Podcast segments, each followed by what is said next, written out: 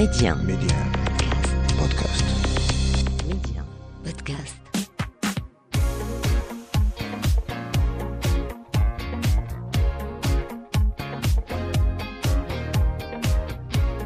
Bienvenue à toutes et à tous. Merci infiniment pour votre confiance et merci justement d'être de plus en plus nombreux à adhérer à la version homme de Femmes d'aujourd'hui, l'émission qui vous a accompagné, le rendez-vous qui vous a accompagné tout au long de cette saison sur Médien de septembre à juin.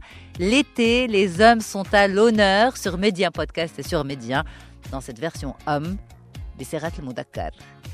La personne qui est avec moi aujourd'hui, Justement, c'est un homme qui n'a pas peur de se découvrir, qui n'a pas peur du tout d'enlever les couches, petit à petit, de, de voir ce qui se cache derrière, d'aller se chercher, quitte à complètement changer de vie, même en bon père de famille qu'il est. Euh, les changements, l'évolution ne lui font pas peur. Il nous raconte tout ça. Médien, Yasmine, version homme. Ahmed Belmlih, bonjour. Merci beaucoup d'être avec moi dans Version Homme, la version homme de femme d'aujourd'hui. Comment ça va, Ahmed Ça va, merci Yasmine. C'est un plaisir d'avoir euh, d'être avec toi et en même temps de voir la version homme. Euh, Alors, euh, Ahmed, on dit qu'en tout homme, il y a une part de féminité et en toute femme, il y a une part de, de masculinité. Est-ce que c'est vrai? Ah ça c'est clair. Ah Ça- c'est clair. Ouais. Bien sûr, mais bien sûr, on ne peut pas le nier. En fait, nous avons tous une part de masculinité et de féminité. C'est-à-dire celui qui ne veut pas le voir, en fait, il ne se connaît pas encore et il veut cacher un, un beau côté qui est en lui, mais qui ne veut pas le montrer aux autres. Alors, Ahmed, toi, tu es coach, consultant, formateur et euh, tu as un cabinet qui s'appelle Chemin du Sens. Est-ce que tu as toujours été dans, dans le développement personnel ou c'est un changement de cap?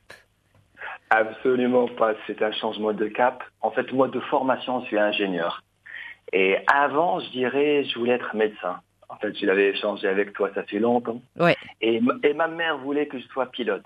Donc finalement, il y avait toute une, euh, tout de choix, tout est un choix de carrière en fait qui a changé, qui a basculé. Par la suite, je suis devenu l'ingénieur. J'ai fait des études en agroalimentaire.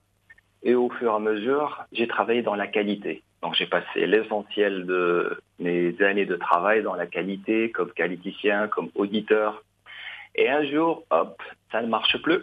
Pourquoi ça Euh, marche plus? Burn-out, euh, euh, perte de sens? Qu'est-ce qui s'est passé? Alors, Ah, exactement. Bien sûr, on est là pour ça. En fait, c'est un une perte de sens. Par la suite, je ne voyais plus la direction. C'est-à-dire, lorsque je travaillais dans mon ancienne société, ou bien dans l'ancienne société où je travaillais, euh, je partais chaque jour voir les entreprises, je partais chaque jour voir les personnes, j'étais auditeur. Et l'auditeur, en fait, il doit être aujourd'hui en bonne forme, demain en bonne forme et après-demain en bonne forme. Mais tous les métiers demandent qu'on soit en bonne forme tous les jours. Exactement, sauf avec une particularité qu'aujourd'hui, je vais voir certaines personnes, suis dans l'entreprise X, Ah. demain, dans l'entreprise Y, après-demain, l'entreprise Z. Et donc là, je dois toujours commencer une mission pendant une, deux, trois journées et terminer. Et hop, c'est bon, on recommence, rebelote. Et en même temps, il y avait beaucoup de voyages. Ce travail m'a permis de voyager. Et je suis parti en Afrique, en Europe, en Amérique. C'est-à-dire, il était très enrichissant. Mm. Mais à un moment donné, c'est bon, basta. Tu dis, je ne peux pas continuer comme ça. Il y a mes enfants qui grandissent. Il y a ma femme qui a aussi besoin de la présence de son mari. Et moi-même, il y a ce- cette volonté de travailler pour mon propre compte. Parce que je disais, c'est impossible que je continue comme ça. Et pour l'anecdote, j'ai refusé une promotion de carrière dans la société où je travaillais. J'allais devenir le directeur. Mais j'ai refusé. J'ai testé trois, quatre mois et j'ai dit non, non, non, ça c'est pas pour moi, c'est pas pour mes valeurs, c'est pas pour mon projet personnel ni professionnel. C'est vrai, pour LH. Parce que par exemple, devenir CEO, ça c'est c'est le, le, C'est- le- le rêve de tout le monde, quoi. Exact, c'est le rêve de tout le monde, sauf que moi, en fait, il y avait pas mal de valeurs que je devais changer. Il y avait pas mal de choses que je devais apprendre, peut-être à ce moment-là, je ne voulais pas, notamment la partie commerciale. Je suis pas fort commercialement. Mm. Et donc, il y avait un rythme de vie et un mood que je devais changer. Et moi, dans mes valeurs, il y a la notion de famille. Ah. C'est-à-dire que oui, il y a la carrière, mais en même temps, il y a la famille. Et donc là, j'ai dit non, ça ne me va pas, ça ne me convient pas. Et c'était dur à l'époque. Bien sûr. Refuser un poste et on me dit, tu sais, Ahmed, si tu le prends pas, c'est un jeune qui va le prendre Je dis, il n'y a pas de problème, j'accepte. Exactement. Et j'assume. Et j'assume. C'est le plus important. Derrière ça, il y avait beaucoup de souffrance en fait. C'était c'était beaucoup de travail, notamment sur soi, pour répondre à ta question. C'est là où j'ai découvert le monde euh, du coaching et développement personnel en 2012. Alors, pardon, Ahmed, juste pour euh, un hein, chronologiquement, le, le, le, le, travail sur soi a commencé avant la proposition euh, de, promotion, avant la promotion, ou après ou pendant? Parce que pour prendre cette décision de dire stop, il faut être outillé et armé, parce qu'on sait que c'est pas facile, etc. Mais à quel moment le travail sur soi a démarré? Alors le travail sur soi a démarré, en fait, je dirais par hasard. Un jour, je parlais avec une cousine et en lui parlant au téléphone, je vois qu'elle me parlait différemment. Hmm. Je dis, mais attends, qu'est-ce qui se passe? Je lui dis, Asma, que- qu'est-ce que tu fais? Qu'est-ce que tu as fait? Elle me dit, tiens, j'ai commencé un travail sur soi, j'ai commencé une formation en coaching. Et ça, c'était le déclencheur pour moi. J'ai dit, OK, je vais découvrir. Parce que généralement, quand on va vers le monde de développement personnel, c'est pour une découverte ou bien c'est pour une guérison. Mais pas pour devenir coach. Hmm. Parce que ceux qui partent vraiment pour devenir coach, je dirais, ils auront pas mal de frustration après. Mais c'était vraiment pour découvrir et dire, tiens, mais c'est quoi ce développement personnel qui peut changer les personnes? Et c'est là où j'ai commencé.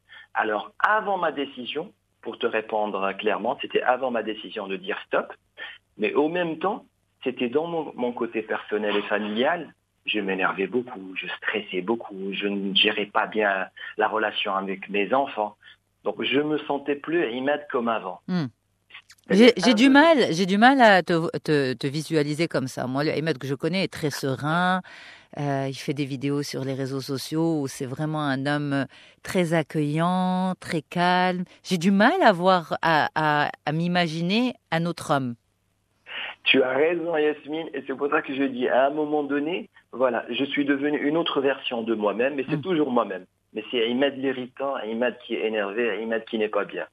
Et là, je dis stop, parce que je ne peux pas supporter, me supporter, Mm. et les autres ne peuvent pas me supporter.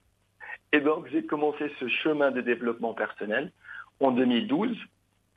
Et parfois, quand tu commences une chose, tu l'aimes, eh ben, ça va pour la vie. Eh Ben, j'ai continu- j'ai continué en 2013 par une autre formation, en 2014, 2015, 2016. Bon, j'en passe.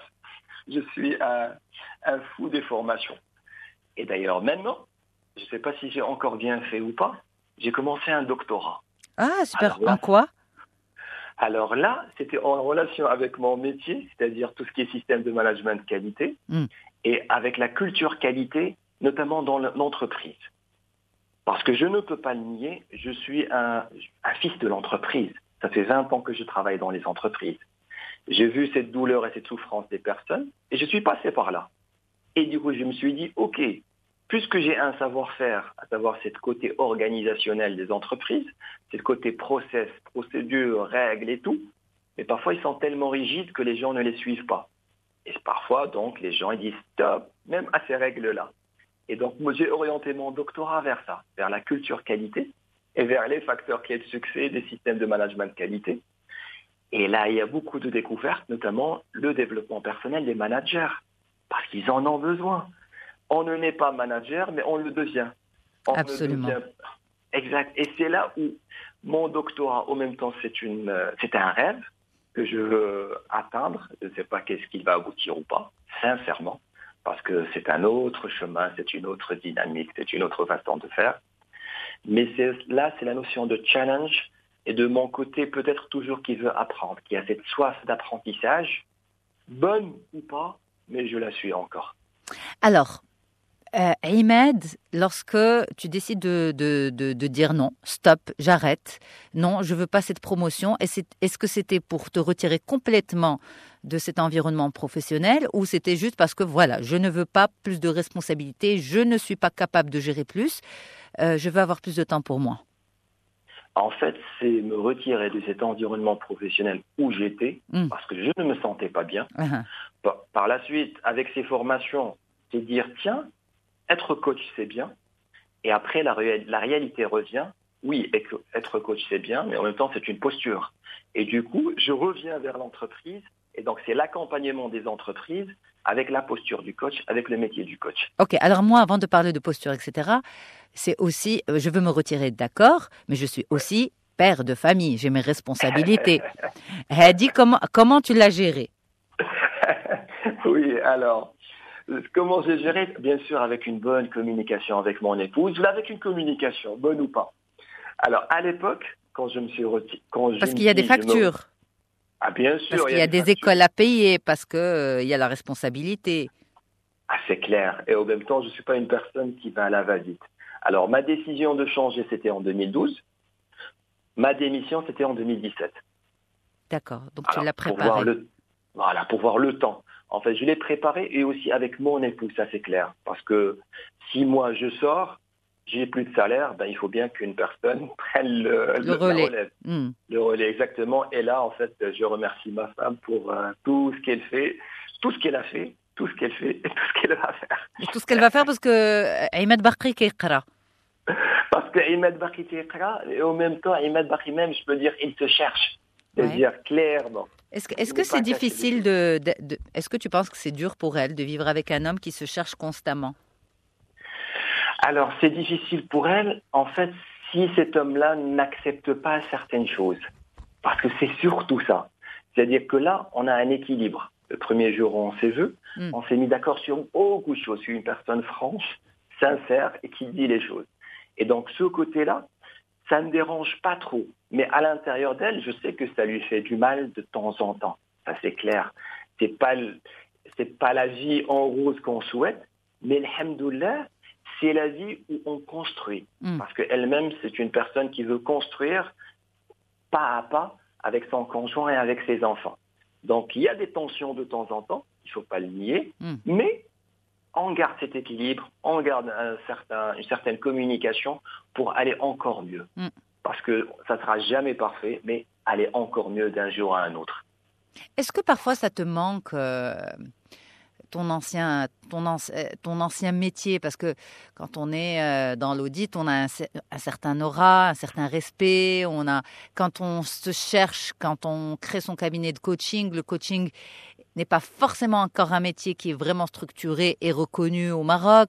Donc, euh, on n'a pas forcément cette crédibilité. Il faut l'asseoir, il faut, il faut se battre pour, euh, pour, euh, pour l'acquérir. Alors, quand on arrive avec la casquette du, du consultant, de l'audit, la, crédibilité est là, elle est directe.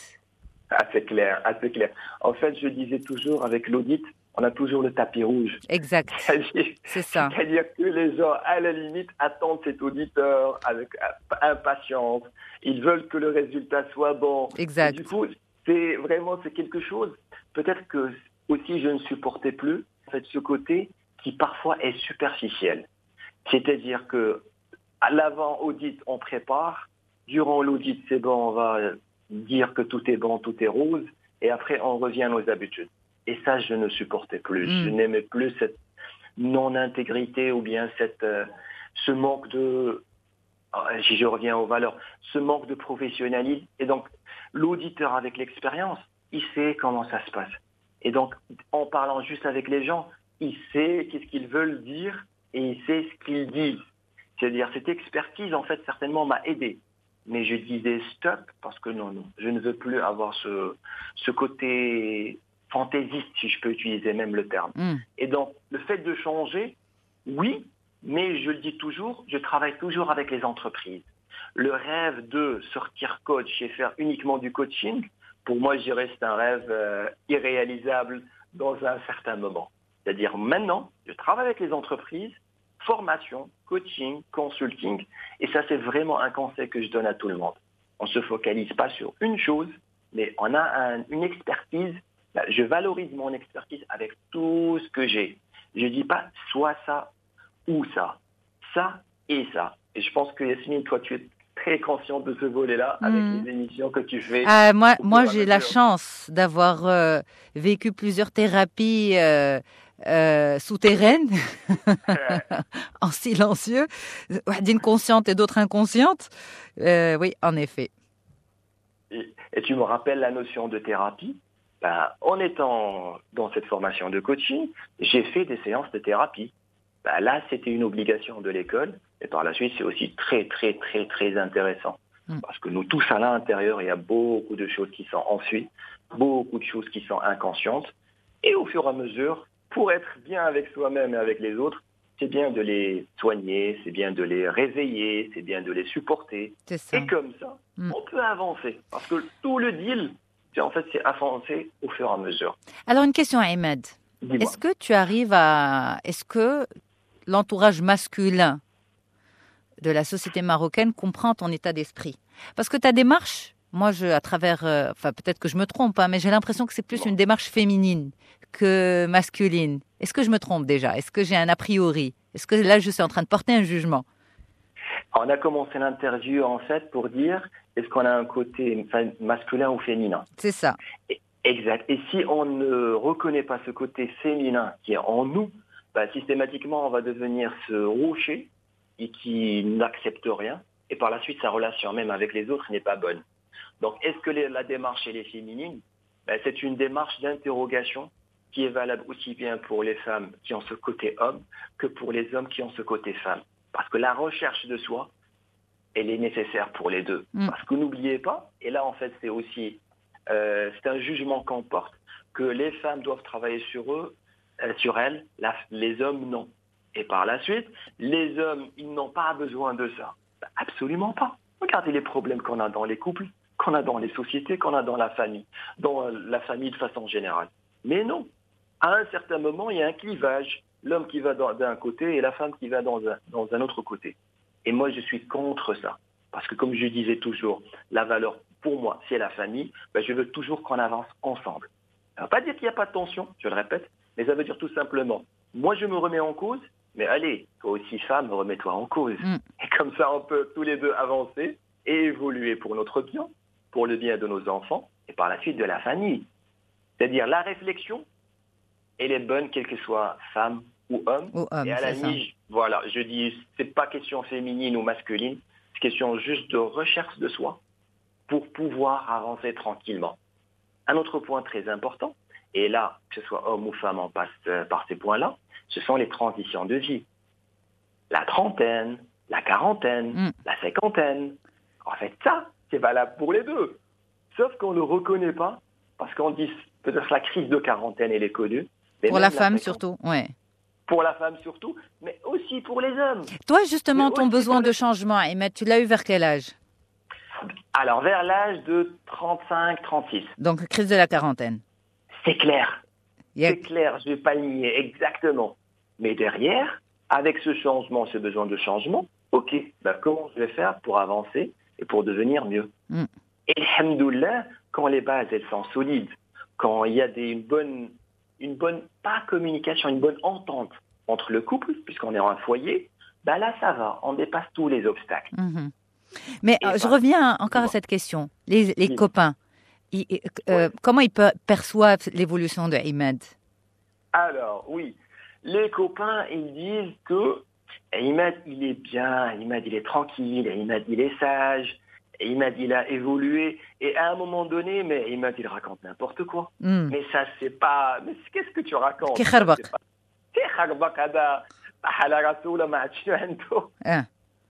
Et donc, c'est là où vraiment, il faut accepter aussi la vie des autres. Mais généralement, si toi, tu es convaincu de ce que tu fais, vas-y. Et par la suite, les gens vont voir l'évolution en toi, le changement en toi. Mais en même temps, il y a un grand risque. Lequel? C'est-à-dire, lorsque je parlais de coaching, ben, souvent, tu dis, ouais, coach. Ouais, qu'est-ce que tu fais? Hmm. Et donc, c'est là où ça commence à bloquer et ça commence encore à te venir à te titiller, à te dire, oh, il y a encore à travailler, il y a encore à travailler, il y a encore à travailler. Et finalement, c'est OK, parce qu'il y aura toujours à travailler. Et c'est ça le secret, en fait. C'est accepter, avancer, et marhaba. Et on ne sera jamais, jamais, jamais parfait. Ahmed Belmlih, merci infiniment pour cette belle discussion à cœur ouvert, masculine, féminine, euh, honnête et sincère. Je te souhaite euh, une belle vie bien agréable. Merci. Et bien Yasmine. sereine surtout. Exactement, merci Yasmine, ce fut un plaisir, ravi d'être avec toi et j'espère en fait que ce qu'on a échangé va servir juste de prise de conscience pour une évolution meilleure et pour avancer pas à pas. Et surtout de se dire que même moi, l'homme, j'ai le droit.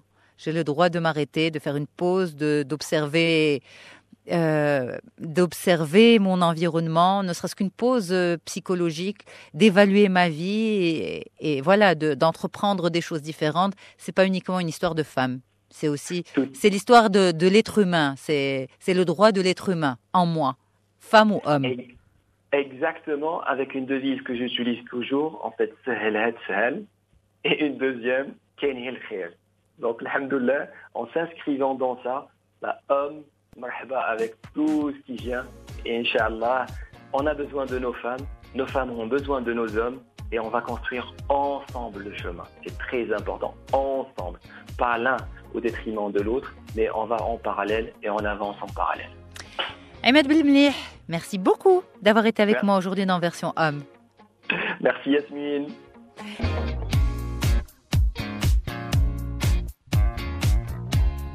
Merci à tous pour votre confiance, pour ce partage en toute humanité sans langue de bois et en toute confiance dans ce rendez-vous masculin sur Médien et bien sûr en avant-première sur Médien Podcast.